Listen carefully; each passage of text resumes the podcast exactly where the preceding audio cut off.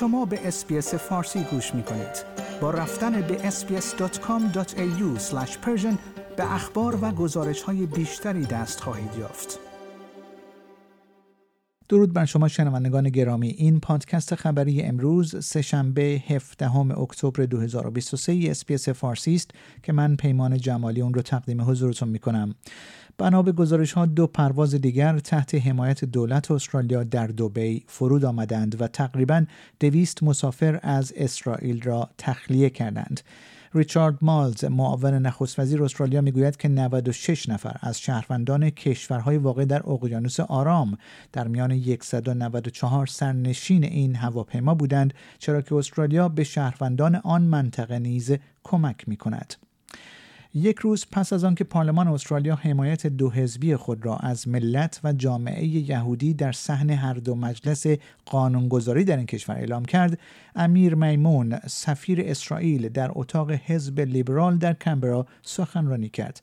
دولت اسرائیل پس از حمله 7 اکتبر که تاکنون بیش از 1300 نفر از مردم این کشور را کشته و منجر به گروگانگیری بیش از 150 نفر شده است شروع به بسیج نیروهای خود برای ضربه زدن به گروه اسلامگرای حماس کرده است که آن را به مرگبارترین روز در تاریخ این کشور تبدیل کرده است.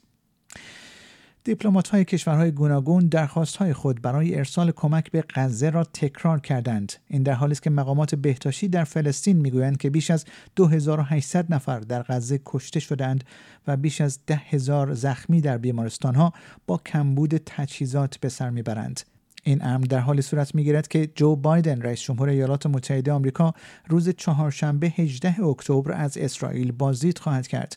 در حال حاضر نیروهای ارتش اسرائیل پیش از آنچه اسرائیل می‌گوید یک کارزار گسترده برای از بین بردن حماس است در امتداد مرز غزه مستقر شدند در پی آتش سوزی در مناطق مسکونی در سواحل شمالی ایالت نیو ساوت یک مرد 56 ساله جان خود را از دست داد. پلیس نیو ساوت ولز می‌گوید که جسد مردی را در ملکی در حدود سی کیلومتری غرب کمپسی و پس از فراخانی خدمات اورژانس در ساعت حدود ده شب دوشنبه 16 اکتبر پیدا کرده است.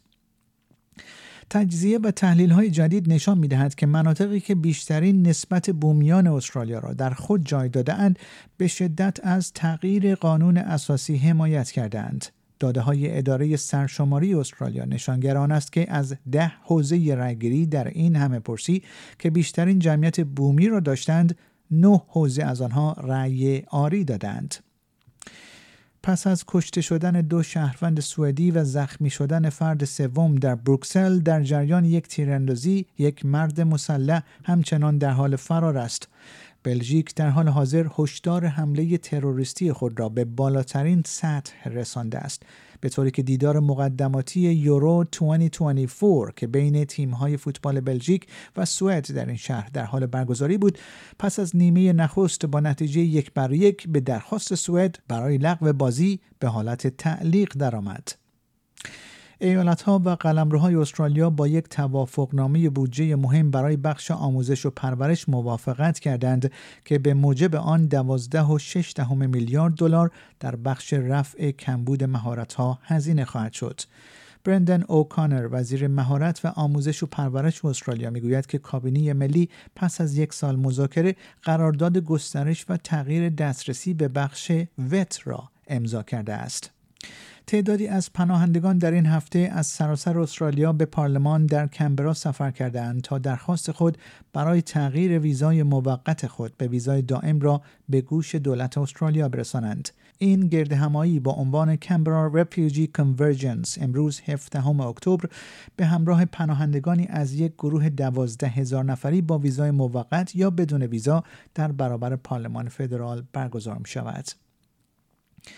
و یک برنامه آزمایشی برای بررسی اینکه آیا افرادی که هشیش دارویی برایشان تجویز می شود می توانند به صورت ایمن رانندگی کنند استفاده از هشیش دارویی در ایالت ویکتوریا را یک گام دیگر پیش برده است. دولت ایالت ویکتوریا امروز 17 اکتبر قانونی را برای یک آزمایش مدار بسته 18 ماهه در این خصوص معرفی خواهد کرد. یک سازمان تحقیقاتی مستقل با پشتیبانی بخش حمل و نقل و سایر کارشناسان این برنامه آزمایشی را اداره خواهند کرد. آیا می خواهید به مطالب بیشتری مانند این گزارش گوش کنید؟ به ما از طریق Apple Podcast، Google Podcast، Spotify یا هر جای دیگری که پادکست های خود را از آن می گیرید گوش کنید.